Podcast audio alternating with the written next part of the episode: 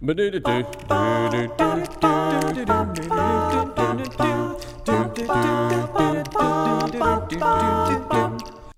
hello there, and welcome back to the podcast. This is the Pure and Simple Bible podcast with Jonathan Edwards, and I'm very thankful for you and for your continued support.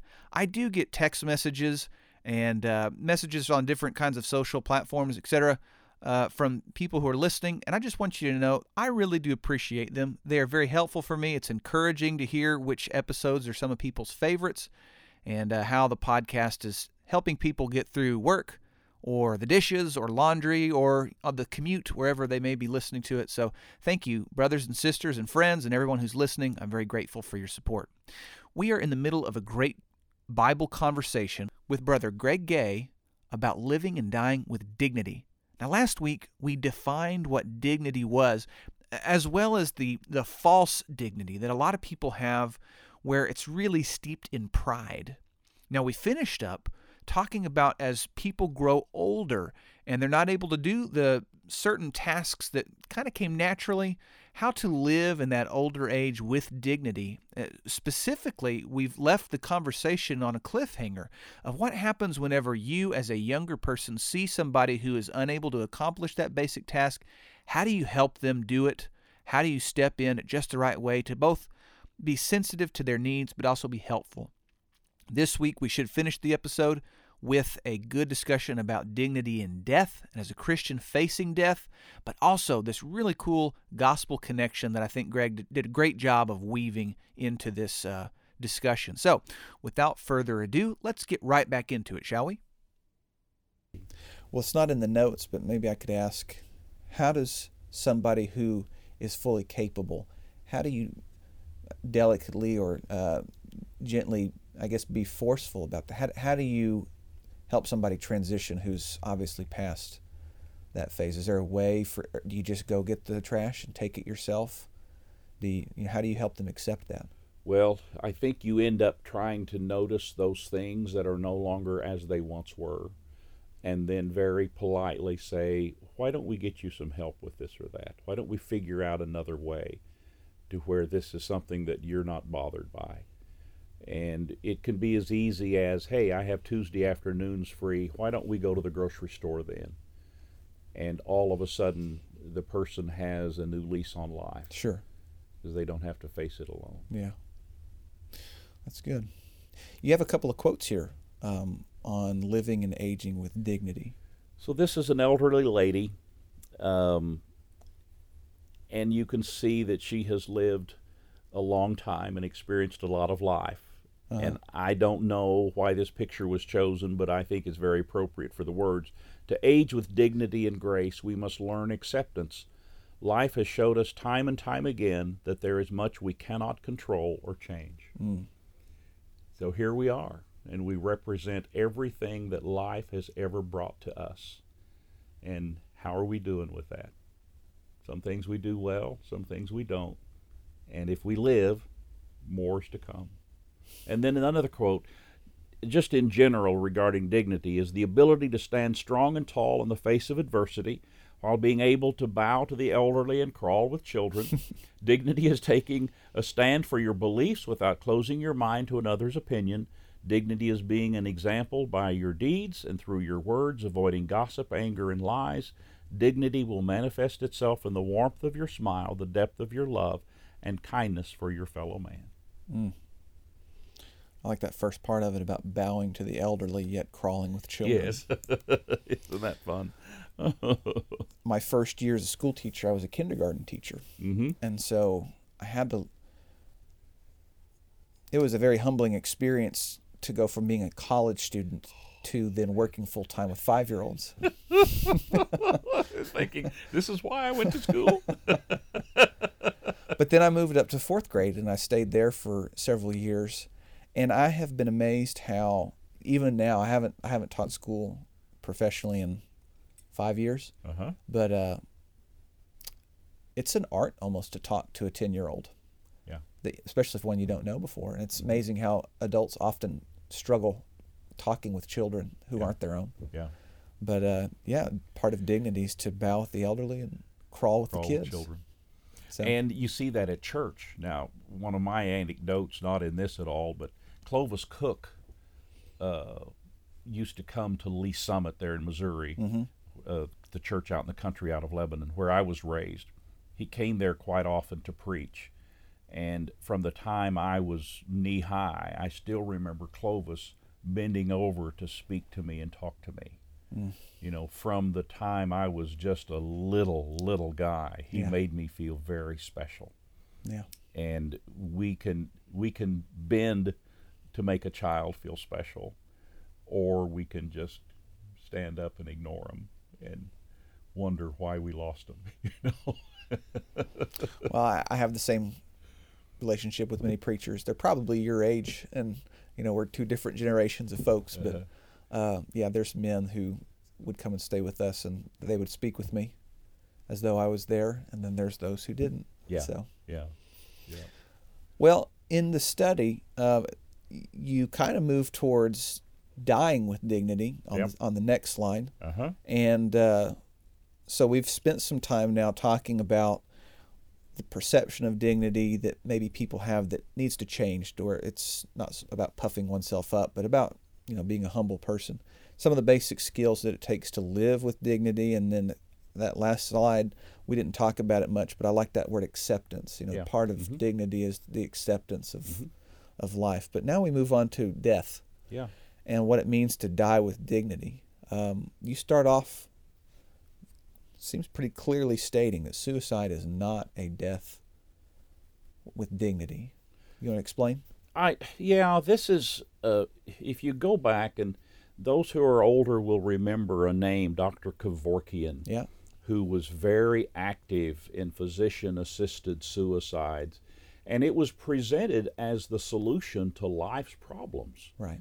If you're ill, just take your own life. Let, if you're not happy, die with dignity. yeah. Right. If you're if you're not happy, just take your own life. And the whole thing was that is a death with dignity. Mhm. Well, it it was not. And the reason it's not is because it's not the ending God wants for anyone. Right. Okay, that's the reason. But if we look at suicide as a concept, it is the 10th leading cause of death, at least as of 2017, according to the CDC. Right. Uh, over 47,000 people chose to take their own life. And it's second uh, leading cause of death among individuals between 10 and 34, and fourth between individuals among individuals who are between the ages of 35 and 54. And there's twice as many suicides as there were homicides. That's tragic. Well, it is. And so what is what is the what is the thinking of a society that says the solution to life's problems is to just end your life? Well, if this life is all there is, uh, then you could see the point of that. Yeah. But this life is not all there is. And whenever you look into those who have taken their life, it is an amazingly selfish act. Uh, it ignores all of the goodness that others stand ready to share in life. Mm. Because all of us, our hearts go out to someone who are ill or troubled in any way. Um, and for someone to just turn their back on all the help that's available in our society, even, is a very selfish act. And it's just, it, it adds to the sadness. Sure. Adds to the sadness when that happens. What would you say to somebody who maybe they might uh, bristle at some of the comments you've just made and say, well, that person obviously was not in their right mind? Yeah. Well, there is a there is an aspect for mental illness, and when someone is not in their right mind, we will not know that. Many of us, we're not trained in that. Sure. There are those who are, and there are those illnesses that can result in individuals making the decision to take their own life. When it is from a basis of illness that Mm. is truly an illness, God will handle the disposition of all of those things. Yep. We can't because we do not know. But when someone is, quote, in their right mind and makes a decision to end their own life, that's a totally different situation. Right. So our hearts go out to all of those who've had any type of a mental illness in their family where someone has made made that decision. Our hearts go out and it just breaks our hearts when things like that happen. Right. Well, this, I mean, the second cause, leading cause of death between the age of 10 and 34. Yeah. Maybe it's just that it's more commonly reported now. I, I don't know, but um, with my background in education, it's it's just awful whenever Yeah. children hmm um, see that as a way out of Mm-hmm. whatever difficulty. uh, You know, my heart goes out to them, to their family, to their parents. I can't imagine. But like you said, uh, in regards to those who have mental illness, there's a scripture that I've used with some people about not understanding God, but having trust in Him. It's Genesis 18, verse 25, where he asks a rhetorical question to Abraham Will the Lord of heaven not judge rightly? hmm hmm And I, that gives me comfort, Right. you know, that Yeah. even if I can't figure it all out, He's going to. He's Yeah. gonna, I'm glad he's the judge and not me, Of course. right? And so areas like that, do we agree with someone taking their own life? No. Do we know their heart? No. We don't. Right. And so God God does. And God will take care of all of that. Well, maybe there's some scriptures um, that you could share related to this on dying with dignity. I see, for example, in Acts 16, maybe. Well, this was a fascinating area for me to discover years ago. Um, Paul and Silas are in prison. They've been miraculously released, and the keeper of the prison um, was asleep and obviously thought that his prison was secure. Mm-hmm. He was awakened, Acts 16, verse 27, and seeing the prison doors open, he drew out his sword and would have killed himself, supposing that the prisoners had been fled. Now, in the Roman Empire, if you're a guard and your prisoners escape, you pay with your life. Right. Life for life. Yeah. So he was only doing what would have been done to him. Now, however, Paul interrupts him. He cried with a loud voice in Acts 16:28, "Do thyself no harm, for we are all here." Mm-hmm. Now, the key word in that passage is the word harm. Okay. Now, Paul didn't say, you don't need to do that right now. He doesn't say, oh, that's not a wise thing to do. He just says, do yourself no harm. And digging closer into that word harm, according to Vines, it means whatever is evil in character or base. It denotes what is useless, incapable, or bad. So don't do this bad thing to yourself. right. Well, is that something God would bless in His people? No, it, it's not. Therefore, we can look at this passage as a guide for people that would say, well, life is just horrible. I may as well go ahead and take my own life. No, do yourself no harm. Don't do that. Yeah. Now, would could he have lost his life? Yes. That would have been the honorable thing to happen for him in his position, but not the taking of his own life. Mm. And the other example we have of this is Judas. Uh, Judas was on the steps for godly repentance and doing quite well. He came to himself. He realized what he had done was wrong. He tried to make amends. He went back to the to the Sanhedrin and said, "I have sinned, Yeah. and that I have betrayed innocent blood." He f- gave back the money. He made restitution, and he was well on his way to doing. I think he could have gathered with the disciples, with the apostles, and said, "I really blew it, um, but I'm here." Yeah. He didn't do that. He took his own life. And he lost opportunity that he had to become uh, what Jesus wanted his followers to be.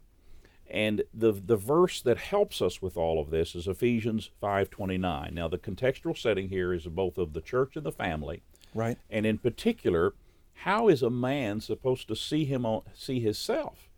And the man is supposed to nourish and cherish himself. Mm-hmm. He's not supposed to hate his own flesh.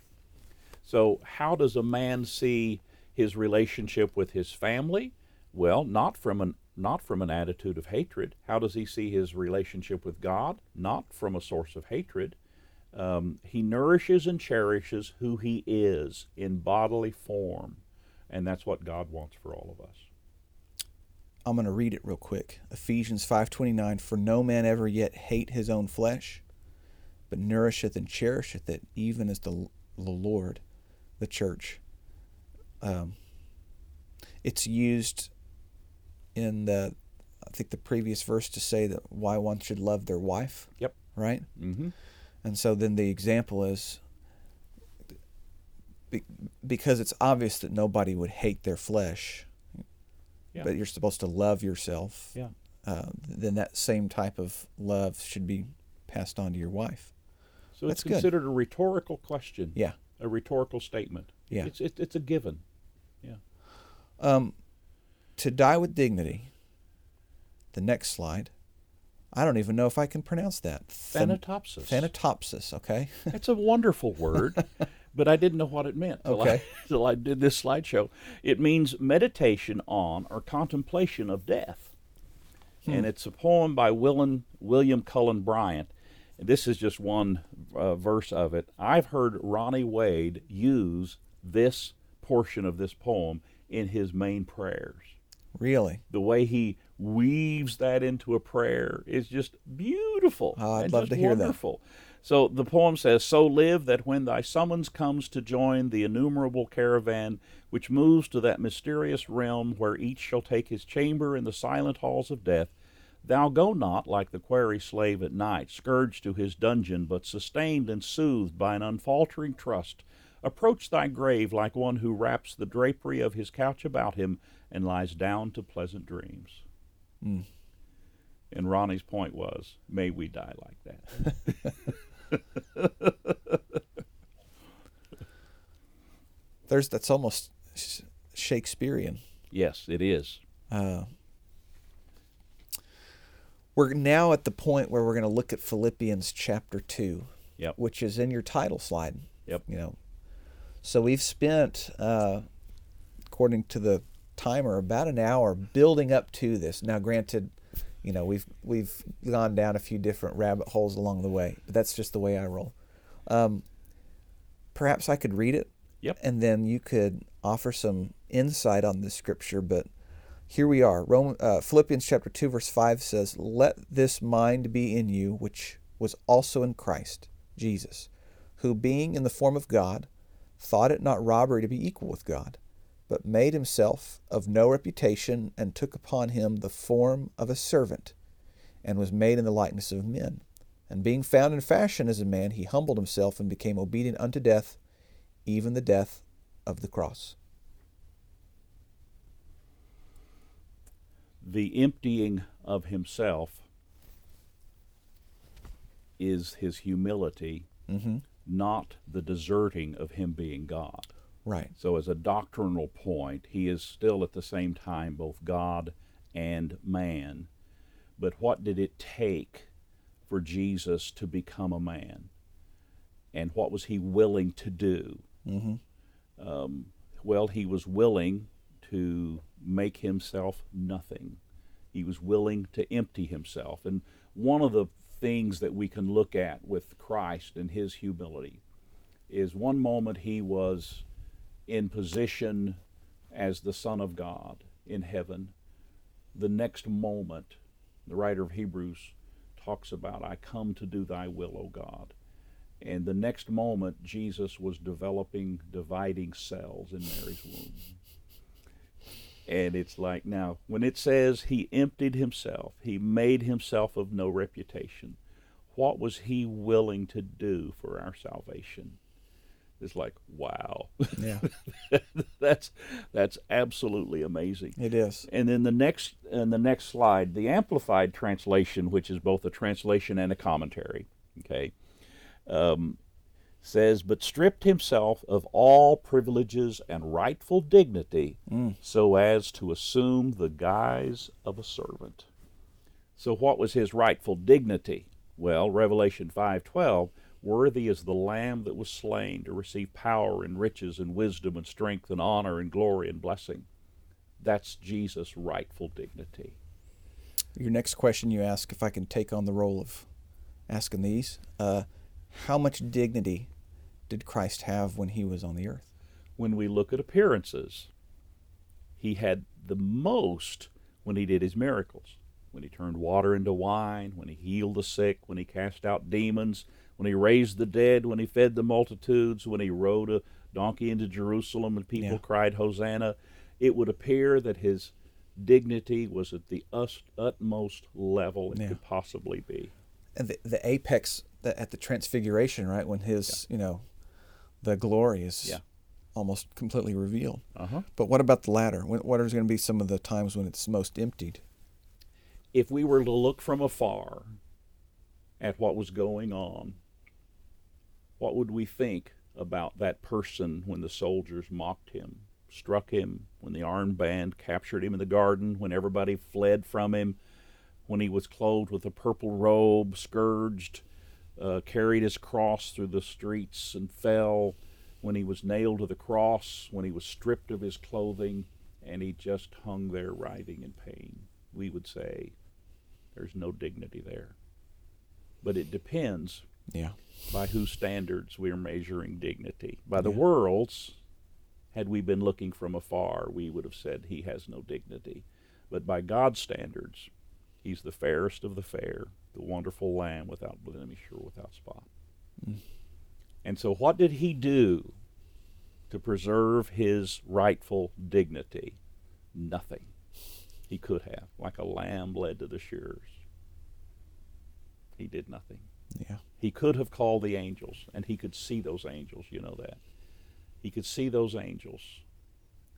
They would have been so bewildered, the angels of heaven. They didn't know what was going on.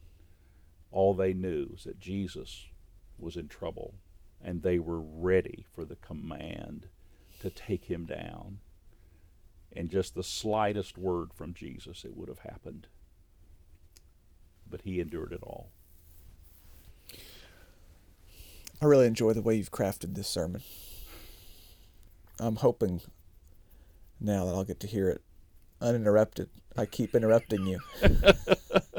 there's a, there's something special about hearing a presentation with the questions, and I think that's why people enjoy this podcast. There's also something special about hearing it uninterrupted. Um, but you ask a question following that, and if I could summarize maybe before we get to it, uh, we have considered what the world's view of dignity is, what maybe a more uh, biblical view is in relation to being humble, the acceptance of dignity as we go through life towards death, but also the dignity in death. And then we've now moved into the Gospels realm of Jesus' dignity. You ask this question now that we've kind of, we, as we come to the cross and we consider the Lord, you, you turn it back to us and you say, well, then what is our rightful dignity? How would you answer that? God proclaims us to be amazingly special. And the psalmist in Psalms 8, uh, verse 3 When I consider thy heavens, the work of thy fingers, the moon and the stars which thou hast ordained, what is man that thou art mindful of him, and the Son of Man that thou visitest him? For thou hast made him a little lower than the angels, and hast crowned him with glory and honor. So we have been made in a beautiful, beautiful way, and we are honored. And in fact, Genesis 1, we are in the image of God. Mm-hmm. So whenever we look at the universe, we didn't happen by accident. Uh, what is man that thou art mindful of him? Well, we're made in the image of God. We're, we're very, very special. So we started out, in the next slide, we started out with the utmost of dignity. There is a passage that talks about God has made man upright, but he has sought out many inventions. Mm-hmm. Okay? So we started out with the utmost dignity, but where have we ended up as mankind? Well, Romans 3, verse 10 there's none righteous, no, not one. Mm. And what happened to us? Well, Romans 3:23, all have sinned and come short of the glory of God. That's what happened to us. And sin is that great separator between us and God.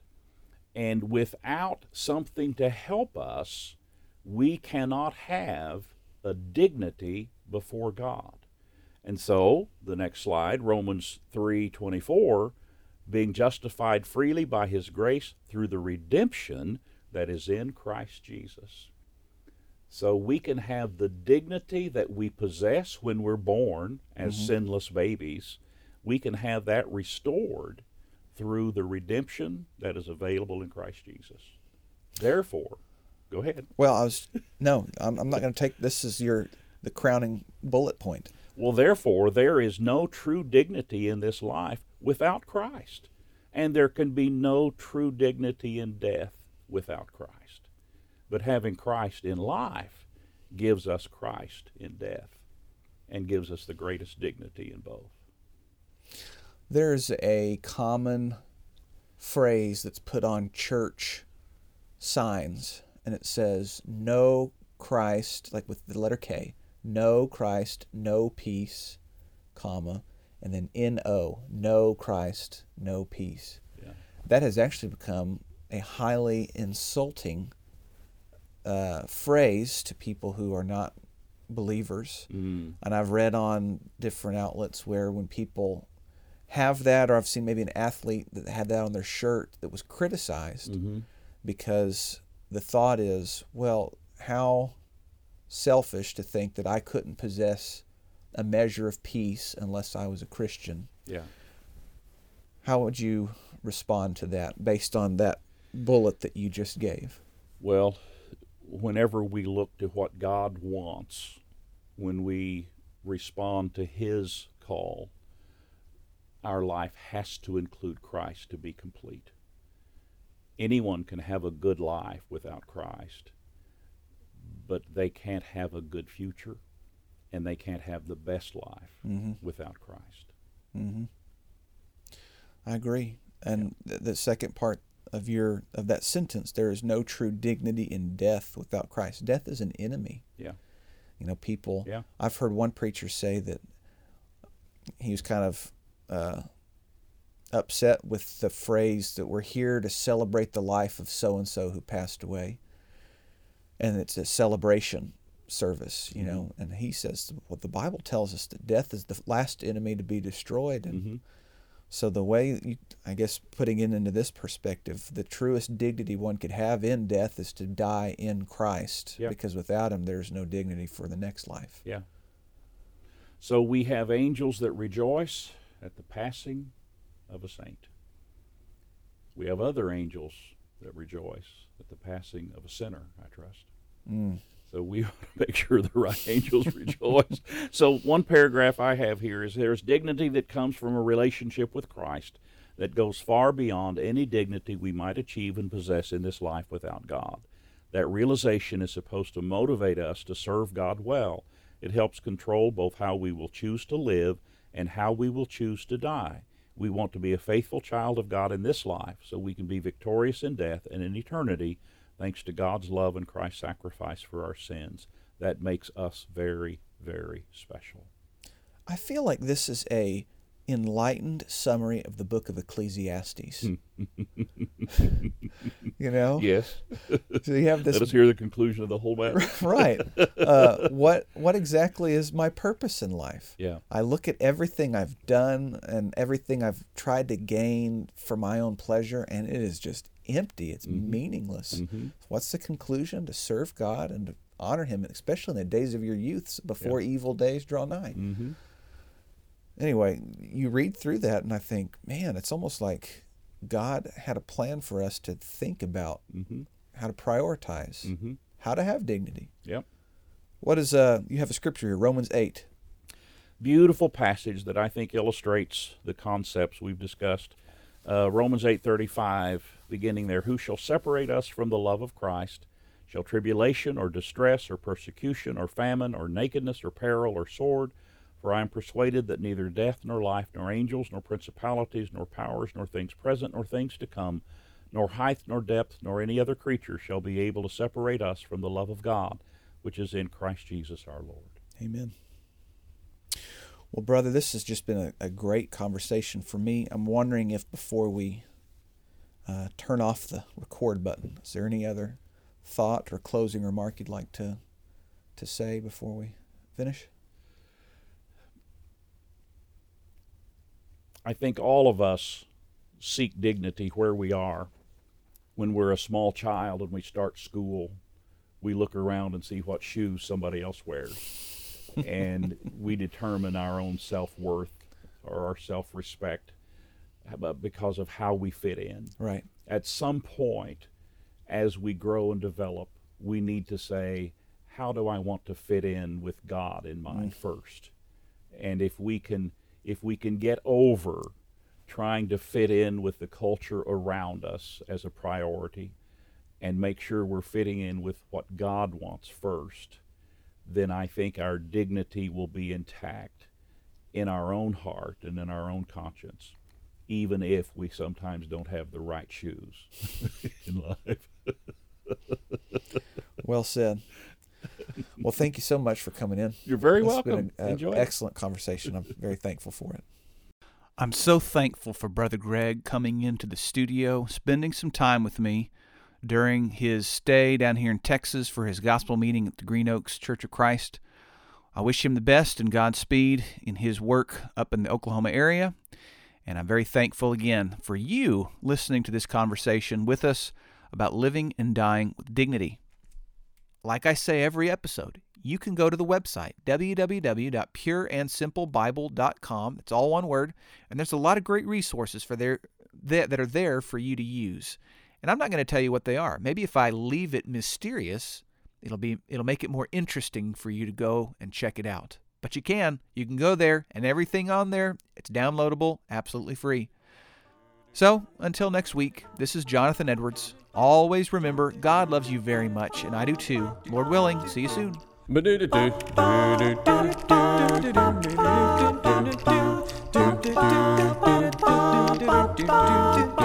Well, I'm here to tell you a story, a story that is true, about a judge by the name of Gideon. He was a man like